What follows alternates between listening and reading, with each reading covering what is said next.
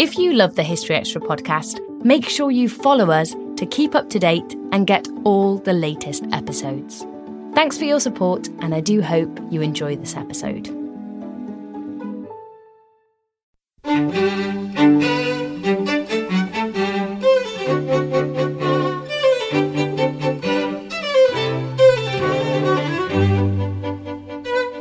If you were poor, nameless or friendless, or if in life you owed a welfare debt to society, then you should pay that debt on the dissection table when you died.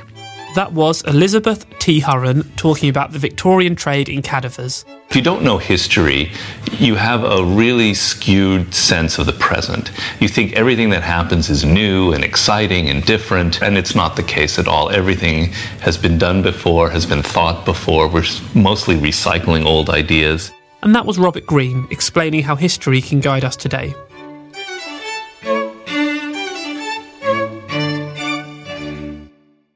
Hello and welcome to the History Extra podcast with me, Rob Attar. This podcast is brought to you by the team behind BBC History Magazine, which is the UK's best selling history magazine. You can find it in all good newsagents and on subscription. Plus, we have a Kindle edition available on the Amazon website and an iPad edition on the Apple newsstand. And we also now have a Kindle Fire edition as well, which you can get hold of on the Kindle newsstand. There are more details of all of this and great subscription offers on our website, historyextra.com. And if you'd like to get in touch with us, you can do so through email, podcast at historyextra.com, on Twitter at historyextra, or on Facebook forward slash historyextra. The 19th century trade in dead bodies for medical research was a shadowy one, but nonetheless one that was very much present in Victorian England with some 125,000 bodies traded by English medical schools between 1832 and 1930. The magazine's section editor, Charlotte Hodgman, caught up with Elizabeth T. Hurren, author of a new book on the subject, to find out more about the Victorian market for corpses and its impact on modern medicine. From your research, have you found any evidence of a trade in dead bodies prior to the Victorian period? Well, the simple answer is that the medical profession has always needed in history dead bodies mm-hmm. um, because it's much better to practice on the dead than it is on the living, obviously. So um, yes, there's lots of evidence that there has always been a body trade. I mean, we know, for example, from the time of Leonardo da Vinci, that he was given exclusive access to bodies, as was Vesalius, the great anatomist of the early modern period. Um, in Britain, um, there were various ways in which anatomists acquired bodies, um, usually by royal charter, so that um, from the time of the um, Barber Surgeons Company, when it was uh, reconfigured by Henry VIII, in the 16th century, they were entitled to so many bodies per year within um, the city of London. So um, there's always been a trade in dead bodies. Um, by the 18th century, the most common way, however, to um, acquire bodies was from the gallows. Mm-hmm. And um, that's something I'm working on actually at the moment in a big project um, funded by the Wellcome Trust. And we're looking at uh, the power of the criminal corpse on the gallows and then the power of it for medicine and the, the very complex things that it actually symbolized, um, so that um, there was always a scramble to get those bodies. And the reality is, there were not enough people committing murder in the 18th century to satisfy the needs of medicine. So, what anatomists tended to do is they tended to pay uh, resurrectionists or the more common name, sackmen. And these were people who would dig up dead bodies from graveyards and then sell them at the back of private anatomy schools in the 18th century uh, for profit. And it was actually that problem, uh, it being very illegal, and uh, more importantly, the fact that rich and middle class bodies were being dug up, mm-hmm. that actually led to the Anatomy Act being passed. Uh, why were their bodies such a commodity in the 19th century, though? Well, what happens in the 19th century is that medicine, with uh, the Enlightenment, the rise of rationality and science, medicine wants to become a profession. And as soon as it sets out to do that, then it's going to have a number of new regulations. So that um, with the Medical Act in 1858, it becomes a legal requirement for every medical student to train for two years in human anatomy at a designated med- medical school, and they have to undertake the dissection of two whole corpses. And that must be signed off properly, otherwise, they don't qualify medicine. And more importantly, they can't register with the General Medical Council and become a qualified doctor. So, as the number of uh, people training in medicine increases, and it's going to increase sixfold um, across the 19th century, then you can imagine that the number of bodies that you actually need people to practice on then goes up. And that's what creates such a public pressure for this body trade. And so, if you were a medical student, where and how could you obtain a dead body? Well, there are a number of ways that you did it. Um, usually, you would wait at the back door of a medical school in the early morning light, and there would be a body dealer who would be returning from um, the streets around the medical school, wherever that was located, and you would be um, uh, waiting to pay your fee. Mm-hmm. And to get your body, or indeed your body part, because quite often the bodies were uh, broken up for sale because it's actually more profitable to do that. And they would be waiting then to, um, as it were, receive the cadaver. And they would take it immediately then into the dissection room. And we have to remember that in the very early Victorian period, we're in a, uh, an era when preservation techniques are rather crude. We don't have refrigeration, we have chemical preservation. Mm-hmm. So the faster that you can get to the body, because it's obviously decaying, um, the better the anatomy uh, lesson that you will experience. So you would um, be waiting to get it off the body dealer, pay your money, and work on the body over the next typically 72 hours. Um, after that, um, it's actually quite difficult to work on it because it's decaying too much. And where did these bodies come from?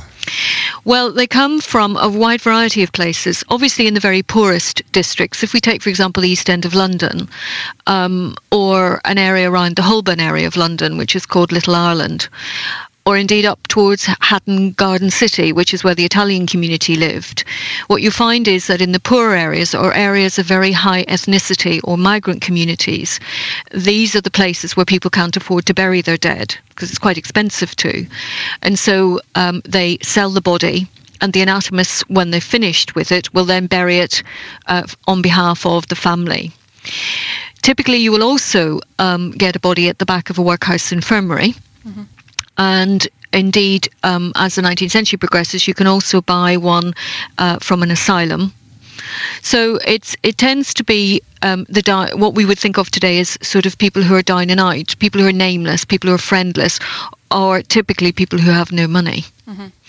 And they are the most vulnerable to the body trade, and they always have been, and indeed they they remain so today. I think that's something we tend to forget.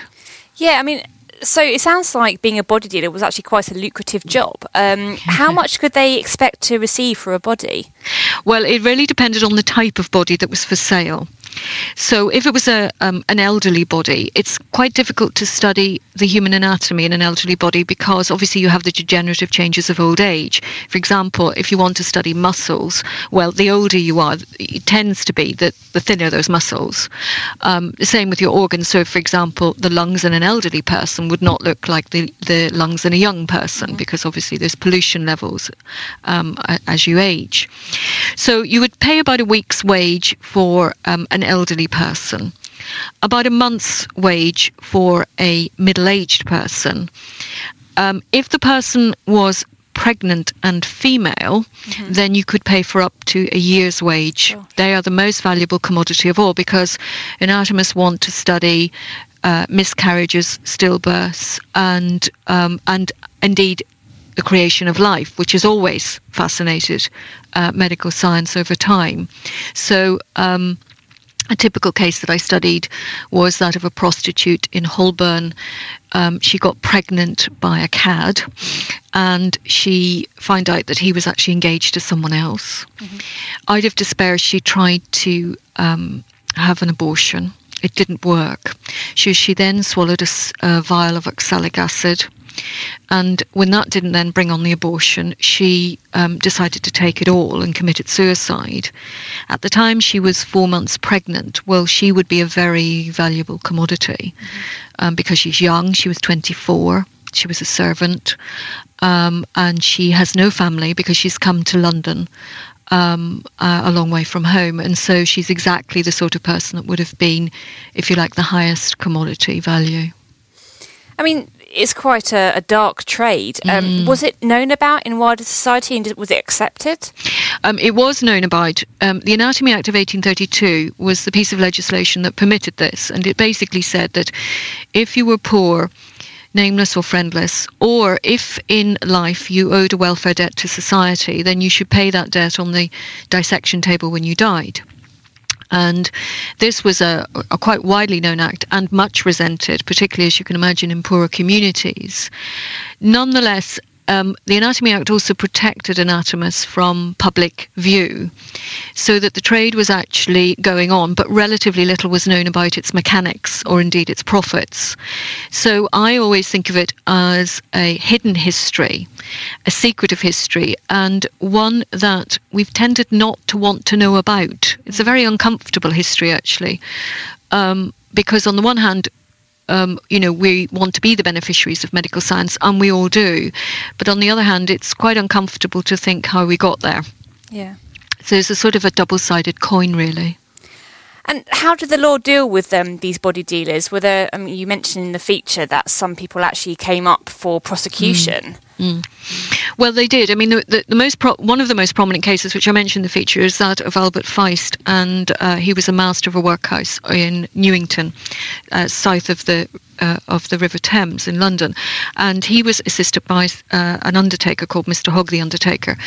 And what tended to happen um, everywhere is ver- is typical of what happens in their particular case. They were fined out. There were a number of scandals that came to light. They had been taking bodies into um, a dead house at the back of the workhouse, and they'd been telling people they'd been burying their loved ones, but they weren't actually. They were um, sending the youngest bodies to Guy's Hospital and selling them for anatomy, and swapping uh, younger bodies for older bodies, and then burying older bodies. Uh, in coffins and staging essentially false funerals. And eventually they're doing it on such a scale that it comes to light and they're prosecuted at the Old Bailey when they get to the Old Bailey, um, there's a lot of um, public outrage, obviously, um, about the evidence, but um, the Anatomy Inspectorate, uh, who policed the Anatomy Act, were very concerned about the levels of publicity and what it would mean for the whole trade. So they gave Mr. Hogg, the undertaker, immunity from prosecution in order to give evidence. Feist then is found um, guilty and indeed the evidence is overwhelming that he was guilty. But he gets off on appeal, which is very interesting because it really wasn't in the anatomy inspectorate's interests for him to be um, to go to jail because the problem then is is that this is actually going on everywhere. So that's not something that they actually want to be publicised. So he finds himself, on the one hand, very guilty, but on the other hand, he's got so much on the Anatomy Act that uh, and the Anatomy Inspectorate that it was in everybody's interest to, as it were, quell the case. Um, and there were a number of these scandals that came to light, um, but in general, the body dealers were protected. And even after the, the Anatomy Act, so the, the Act allowed people to, to, to dissect the bodies, you know, were there things that weren't allowed under the Act? Well, um, in theory, in theory, there were a number of things that weren't allowed on, under the Act. So, for example, you were supposed to wait six weeks to make sure that the person you were dissecting um, wasn't nameless and friendless, and that they may have had a family that could collect them for burial.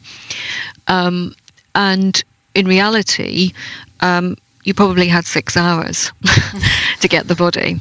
So that was the first problem. The second issue was that under the Act, you were supposed, as a poor person, you were supposed to be able to um, object in writing or indeed in person, because this is an oral culture amongst the poor, to the Act. But of course, the Act was never actually shown to anyone, and that was never actually explained to the poor in detail for obvious reasons, because it would prevent um, these sales. Then the third thing was that anatomy schools themselves were built in such a way that you couldn't actually see into them, because they were aware of the fact that. It, what they were doing was so taboo and offended people's sensibilities uh, that they tended to have a 12 foot wall around them and they only had skylights.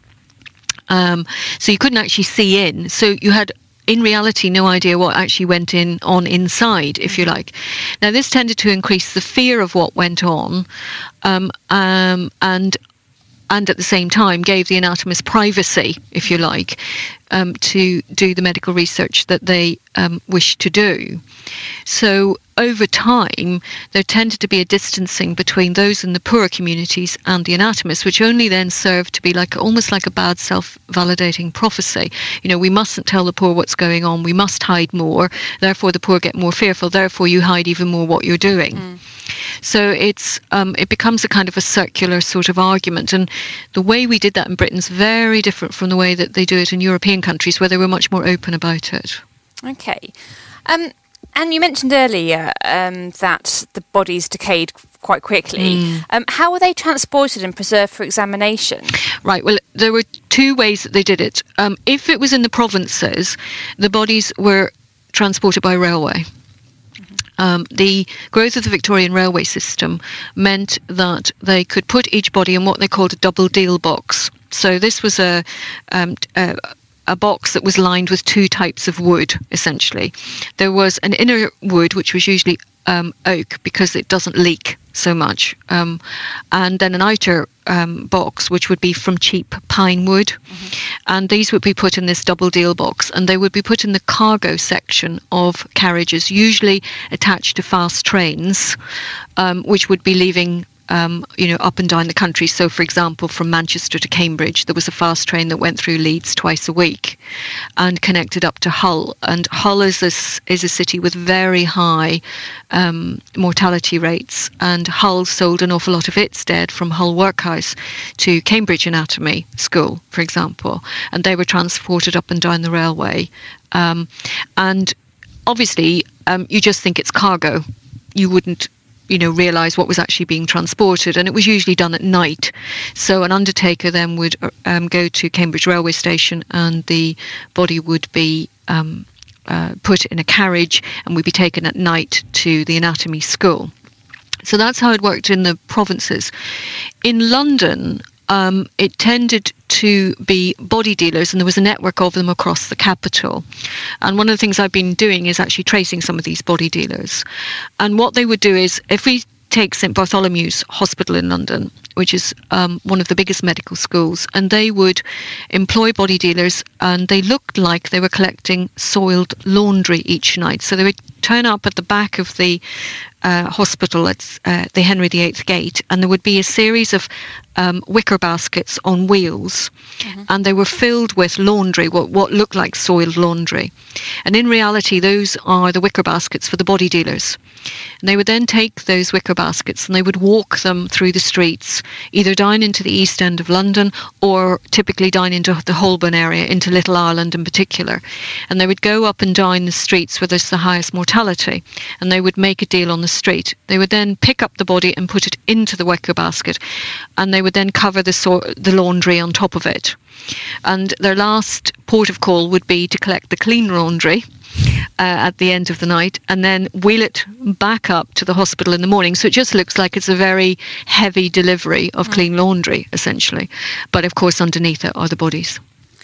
How do we know so much about the trade? What sources have you found in your research? Well, I've been doing, as you can imagine, an awful lot of record linkage work mm. um, uh, to do this. In some areas, um, the dissection registers survive, and that's really helpful if they do, but quite often they do not. So, what I was able to do was to trace the burial records of each um, dissection school. And to use those to then um, join them up, as it were, to records from infirmaries and workhouses and coroners' reports um, and city police reports or anything and railway records, as you can imagine. Mm. Um, so that what then emerges is that if you trace someone's life from death back into life, you can then find the people who got lost essentially in this history. Um, and it's also the best way to do it really because a lot of people simply disappear. And if you're a good family historian, for example, and you're trying to find a relative and you know they were in the workhouse and they died and you can't find them anywhere, well, it's likely that they were transported on the railway to a medical school And then the medical school would have buried them on site. So they would have buried them, for example, in Cambridge or in Oxford or Manchester in the burial ground that was set aside mm. there. So you might be trying to trace a relative from, as I said, Hull or Doncaster, somewhere like that. But in fact, the relative is buried in Cambridge. All right, okay. And, and what do you think the trade in dead bodies during the 19th century has done for medicine today? Oh, it's done a huge amount. I mean, we are so much the beneficiaries of this trade. And in some ways, I always say, you know, when when biomedicine is at its most successful, it is literally as easy as breathing. Mm. And we don't have to think about it because of what it's done for us. But I mean, if we take some very sort of basic examples of some of the technologies that were developed. Um, so when they were doing, for example, um, early X-rays, which at the time were called skiagraphs in the 1890s, they found that it was much easier to photograph um, a dead body than it was to try to photograph. Um, well, they tried using cats, and if anybody's got a pet, they'll know how difficult it is to photograph a cat, let alone hold it still. Um, so um, and then they realized that because the technology is so uncertain, so even today, if you go for an x ray, they'll say, don't move your hand or don't move your arm. Um, they realized that if they photographed a smaller body, then that would actually be better as well, mm. easier to photograph. So um, at Cambridge, for example, they skiagraphed um, some pauper children that had died, and before they dissected them, they would actually skiagraph them, and, and this helped them to develop that technology. When you think about the millions and millions of people around the world who've benefited from that, mm. um, you know, that simple um, scientific step, if you like. I mean, it is pretty extraordinary, actually, but we never make the link to the poor. No. Because that's the bit we don't see. So when you see an image of an X-ray, you, you know, you, you just accept it as what it is, but you don't know that it's actually layered with this um, sort of history. And to add to that, I mean, if we go forward to you know the 1950s, um, Crick and Watson, when they were developing DNA, it was actually X-ray technology. Um, the skiagraphs that developed into the X-rays that first allowed them to actually recognize the shape of the double helix. So, and that's our frontier of medicine today. So that step was has had enormous um, implications for us. Um, you know, for every every person in the world, and goodness knows what we'll be able to do with that DNA in the future. Um, and you know, it's a very exciting time for us in uh, in medicine, but it wouldn't be so if it hadn't been for all of these people who'd been traded. We don't always realise just how much our negative thoughts and experiences stick with us and weigh us down. You may find your brain constantly running through a highlight reel of bad moments. That comment your friend made last week that hurt your feelings, that frustrating thing your mum does, or that silly thing you said in a meeting. Maybe it's time to get it all off your chest, whether it's a tiny annoyance or something much bigger. Talking about it can give you some relief and lead you to a potential solution. That's where therapy comes in. It's a safe space to share whatever's weighing you down and learn to process it so your internal highlight reel can focus on the good stuff. And BetterHelp offers affordable online therapy on a schedule that works for you. Connect with a licensed therapist by text, phone, or video call Start the process in minutes and switch therapists anytime. Let it out with BetterHelp. Visit betterhelp.com slash historyextra today to get 10% off your first month. That's betterhelp, H-E-L-P dot com slash historyextra. That was Elizabeth T. Hurren on the 19th century trade in dead bodies. Her book, Dying for Victorian Medicine, is published by Palgrave. And you can read an article by Elizabeth in our Christmas issue, which is out now. Also in the magazine, you'll find articles on the dark side of the Anglo Saxons, Napoleon's spin doctors, dangerous Tudor toys, and the Maya in the Apocalypse. You can get hold of the magazine in all good newsagents as well as digitally. Our second guest this week is the American writer Robert Greene. Robert is the author of several best selling books, including The 48 Laws of Power and The 50th Law, which was co written with the rapper 50 Cent. In much of his work, Robert uses examples from history to provide strategies for modern life. And in his latest book, Mastery, Robert offers lessons from great artists, musicians, scientists, and others to enable us to reach the pinnacles of our professions today. He paid a visit to London recently, and I headed to the Big Smoke to meet him. How helpful do you feel that the past can be as a guide to improving your life? Well, history can be ex- extremely helpful. Um, you know, it's it's the the negative experience, mostly the well, the negative and the positive experiences of people who've come before us. Um, there's just incredible lessons to be learned. Um, it sort of depends on the approach that that people have. I I, I use history um, as kind of a, a, a, ground for all kinds of, of examples and stories that I think we can learn from and benefit from. And I have approach. My approach is, uh, let's say I'm studying someone like Napoleon. I want to read um, as many different biographies as possible and get a feel for how his mind worked um, and what made him such a superior general, field general, than any other person in history. And in doing that, I I go, you know, I feel like I go pretty deep inside and I figure out that Napoleon had an incredibly um, organized mind. He could, he could um, absorb huge amounts of information and organized. And he also he took notes and used note cards, and, and he was very disciplined and organized. But going so deep into it and figuring out that that was really the source, one of the main sources of his genius was how, how much information he knew more than any other general and how organized it was. Now that you know that, it really, um, there's an incredible lesson to be learned there. That what made someone superior in that particular endeavor was the depth of their knowledge um, and how he had that at his fingertips continually in the war room when he's planning and on the field. And so, um, you know, if you just buy the myth of Napoleon as this romantic great general or this devil or whatever, there's nothing you can really learn from him. And so a lot of these historical figures are sort of shrouded in myth and misconceptions. Um, and then once you sort of understand them and, and, and, go into what really is the source of their genius, it's incredibly illuminating.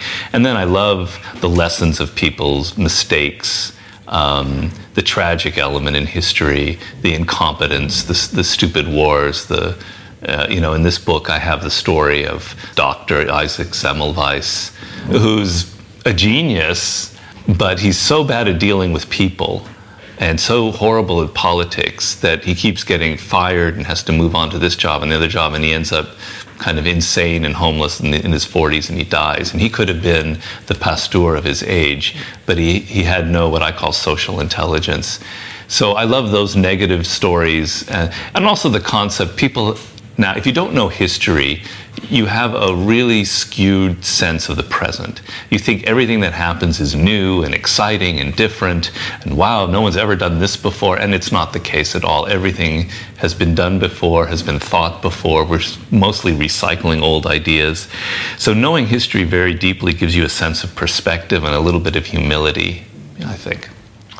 And mm, there's obviously so many interesting characters through history. How do you go around narrowing down the people you want to include in a book like this? Well, um, I, am saying that these are masters. So these are the, the highest level you can attain in your field. And the only way to judge it is by their achievements. So I don't want to get into if there's some sort of controversy or it's sort of some people are arguing whether this was the best general the best musician. But I think pretty clearly with a Da Vinci or a Mozart or a Darwin or an Einstein or uh, Glenn Gould, there's no many argument left. These are clearly geniuses because their work is so incredibly superior or their, their discoveries are so superior. So I pretty much uh, could, you know, pick and choose people whose achievements I felt were, were far and away above anybody else, you know. And, did, and these people come from very different cultures, but did yes. you find certain common traits that they all shared, these masters?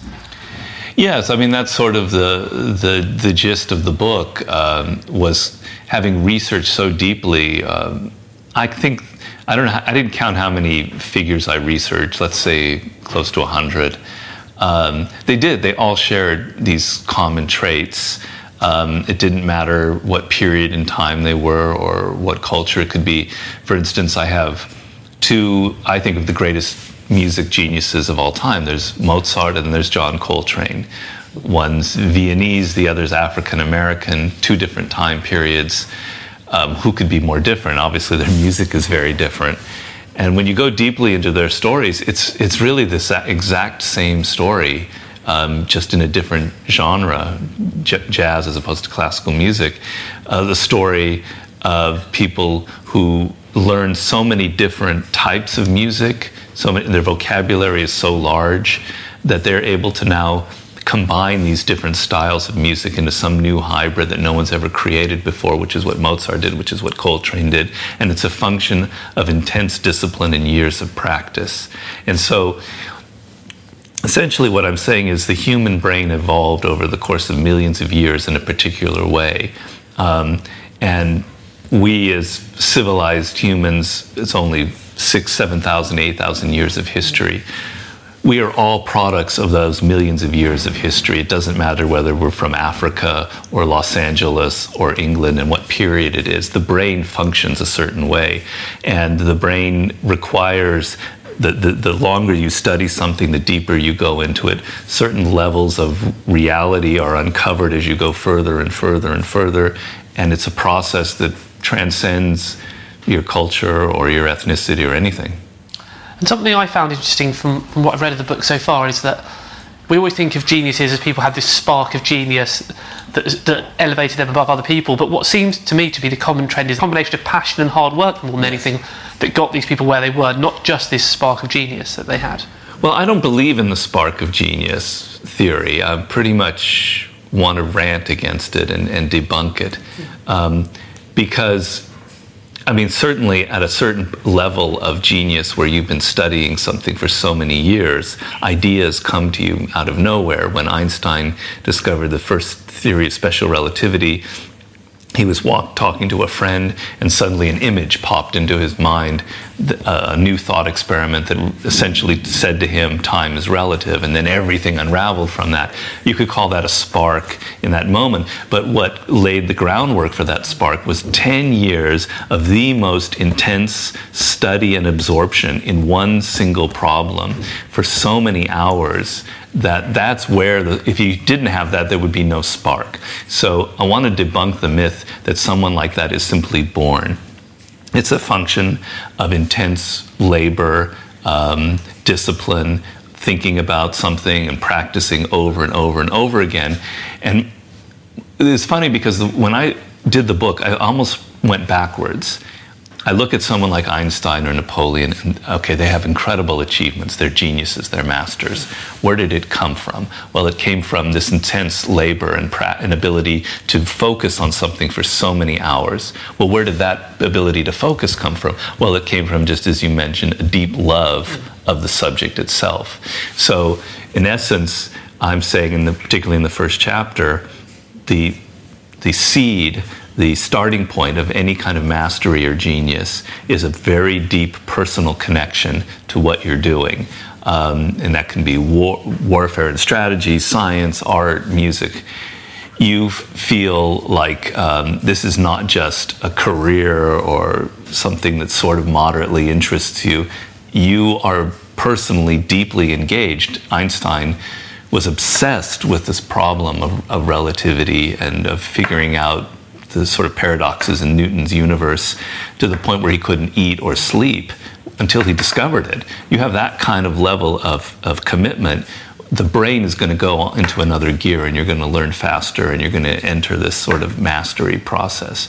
So I want to start it at that point now where you discover you yourself, the listener out there, what it is that you are passionately committed to and what engages you on the deepest level, and then you can sort of enter the process that I'm going to going to describe to you. So it's quite a democratic process, really. Almost say anyone really with the passion, with the dedication, could become a Napoleon. Or yes. Um, so you know, it's true that in the past there are uh, only a few masters. So there's one Napoleon, uh, which is sort of a strange thing. Why is there one Napoleon? Um, he emerged at a very strange moment in history where the world was doing an about face, and suddenly um, somebody. It's not that he came from poverty. He actually came from an aristocratic background, but his family was relatively poor. But from Corsica, there was no chance anybody from that background could be in the French military and hope to become a general. He happens to have the good fortune to be born at the time of the French Revolution. So there's a matter of, of luck involved. But the, the thing in the past is only certain people could follow uh, what I call their life's task, their calling in life, that, that passionate interest. Um, you were either born into the military or, in Mozart's case, born into music. And if you happened to love it, it was mostly a coincidence. Or if you weren't born into it, like a Da Vinci, you had to have like superhuman energy to overcome all of the barriers to become a great master. Um, now, uh, those barriers are gone, I think, mostly. The political, social barriers that made it that only basically in the West, white men of a certain background could become a master, that's all gone, essentially. Women can be masters equally as just as easily as men, any ethnicity, anybody from any economic background. And then the access to information that we now have is something that a Napoleon or a Da Vinci could only dream about, what you could get with just a click on the internet you might take it for granted, um, but it would take Da Vinci years of research to even begin to just get a, like a, a, thousandth of what we can have in just a few seconds. That amount of information that you can now learn and develop many skills in your life and combine them in a unique way means that we have the possibility, the potential for a new kind of renaissance where there's masters in, in every field. And the democratic element I wanted to accentuate in this book by profiling people. Uh, Zora Neale Hurston is an African American who became a great novelist from the poorest background. Michael Faraday, uh, great English scientist. He came from poverty. Temple Grandin, she has born with autism. Cesar Rodriguez, a great, he's a fighter pilot. He comes from a, a totally nondescript background juxtaposed with Darwin and Einstein, it's just this immense bag of people from all different backgrounds. It's not about the ethnicity, it's about how the human brain works. And often it, it seemed that people who really did excel and achieve mastery often had to overcome quite a lot of challenges to get there. They seemed to be the sort of people who didn't just have it all on the plate, that they, someone like Faraday, you'd never have thought he'd have ended up there. It was so much passion and a bit of fortune as well. Was that a kind of a common trend with people in those days? Well, let's say that let's say that mastery is requires a resistance factor. So if your life is easy and you have a lot of money and you don't have to worry about your future, there's not much that's going to impel you to want to try and master something. There's not a great drive, there's not a necessity. The origin, I, I argue, in mastery goes back to our most primitive ancestors, and we were incredibly vulnerable, weak creatures when we first uh, moved onto the grasslands of East Africa the motivating factor towards mastering the environment and mastering the skill of hunting was just so deeply intense that it propelled you to, to learn on deeper and deeper level.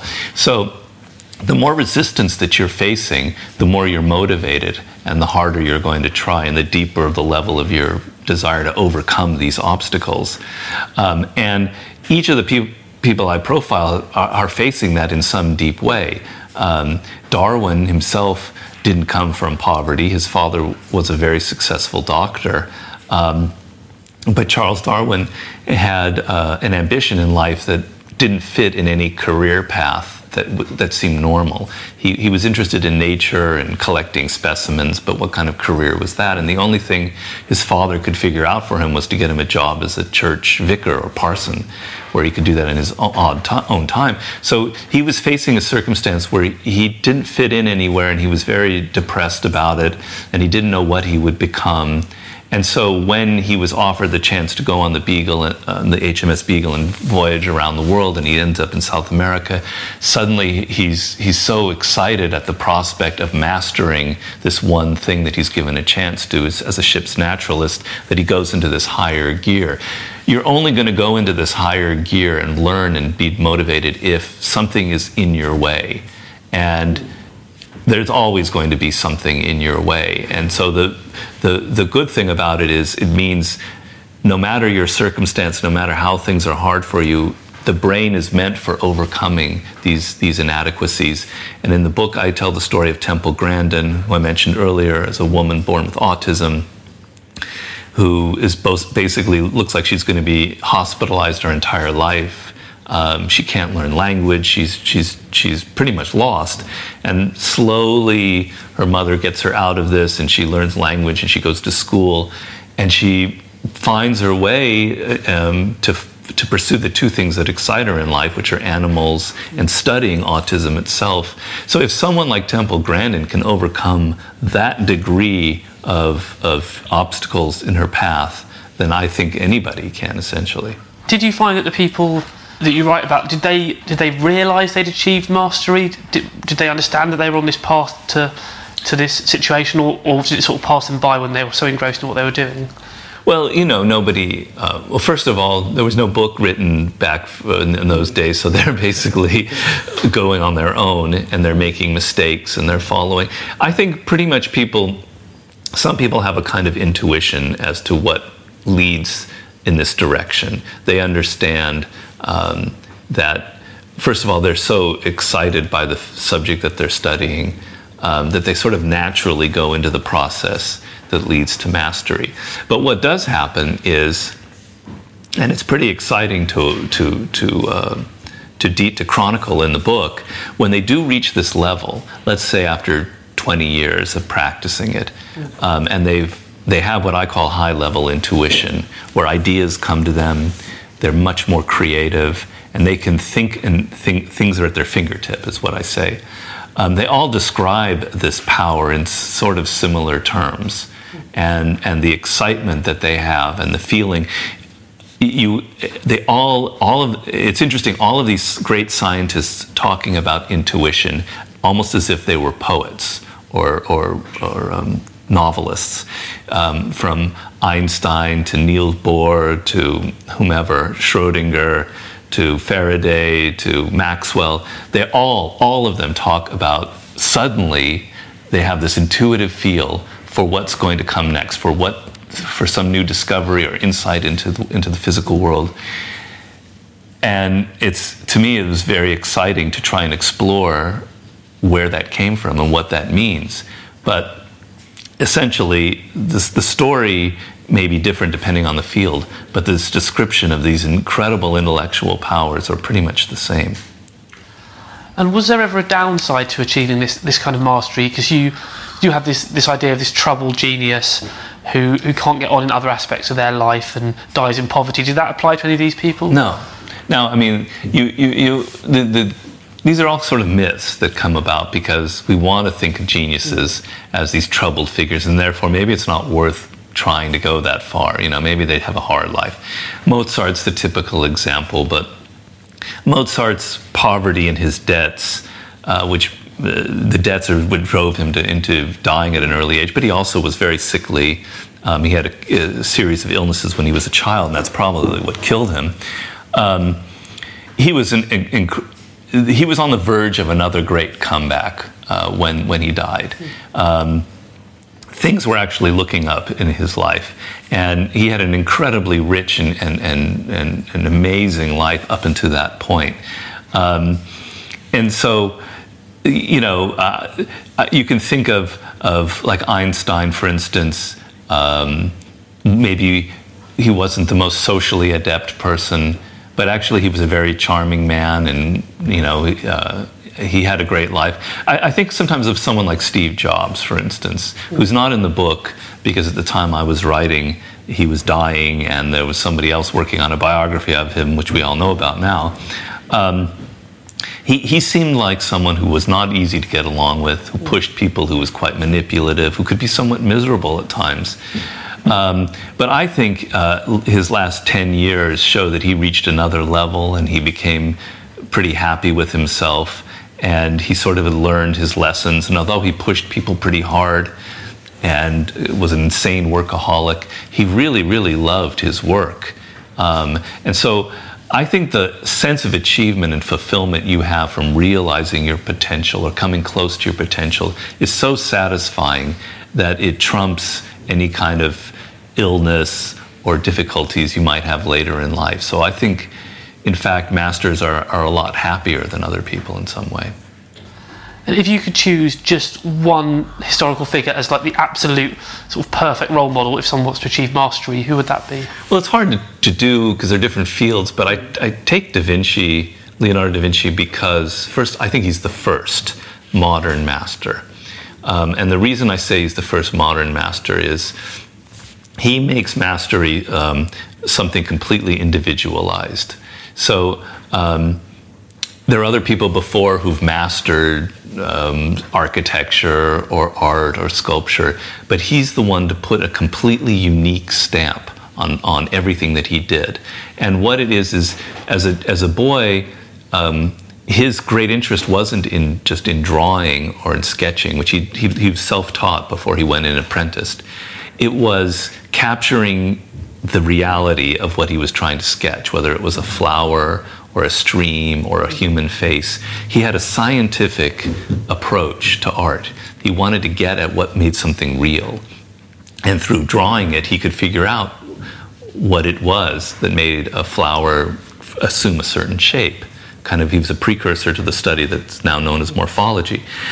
Anyway, he then went and pursued this he combined this scientific interest with art when he became a painter. He his paintings of flowers or of backgrounds or of angels where he paints wings as if they're really realistically the, a bird's wings. he has this intense scientific spirit that he brings to everything that he does. And so essentially the lesson for me is that um, what Da Vinci shows is that every human being is born unique with certain inclinations, and we all felt it sometime in our life, whether it was math or music or, or in his case, drawing things in nature. And what a master does is they pursue, they stay true to that voice inside of them over a great period of time. And so instead of most artists of his period would simply just become paint, great painters, and he refused to do that. He wanted to learn about anatomy, about science, about engineering, about hydraulics, um, about bird, about aviation, and art. And he stayed true to that. And he combined all of these interests into something that no one has ever done in history before. To me, he's the role model for what we're going through right now with the potential for mixing the arts and the sciences, for learning as many different skills and forms of knowledge and combining them in a way that suits our unique personality. He's the icon of the book, as Napoleon was the icon for my book on warfare, or Louis XIV for my book on power. This, to me, is the kind of the ultimate icon of mastery. Do you have someone yourself that you've used to inspire your own career? Who inspired my own career? That's an interesting question.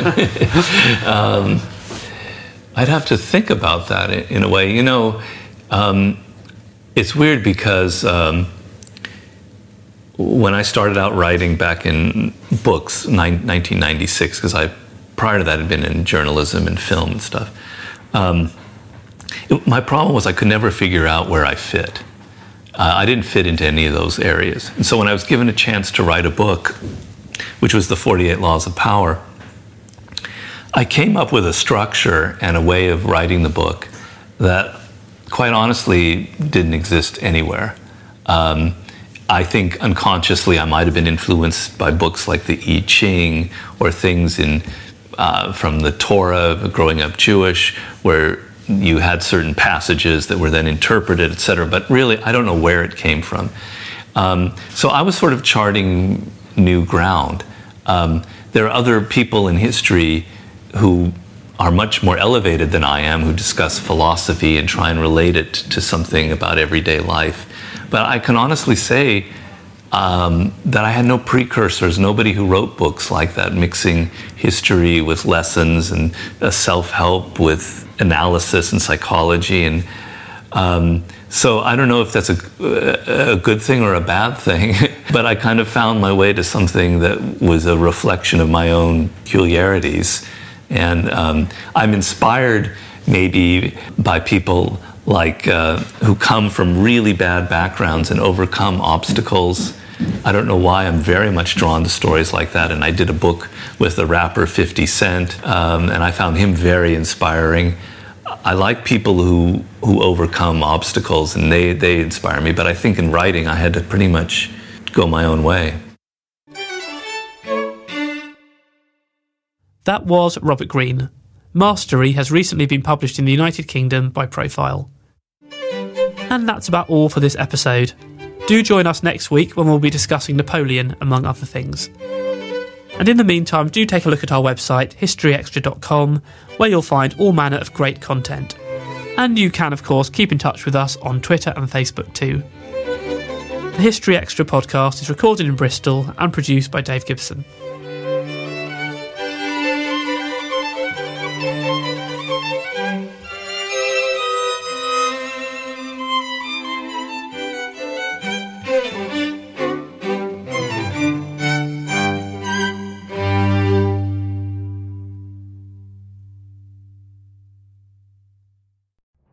Collision between a Chinese jet and an American spy plane. He came and rammed into our left wing. With relations increasingly strained, what are the chances of things spinning out of control? The Western world was asleep. I'm Gordon Corera. I'll be exploring the friction in this most important of relationships and asking Has the West taken its eye off the ball? You cannot ignore China. From BBC Radio 4, this is Shadow War China and the West. Listen wherever you get your podcasts.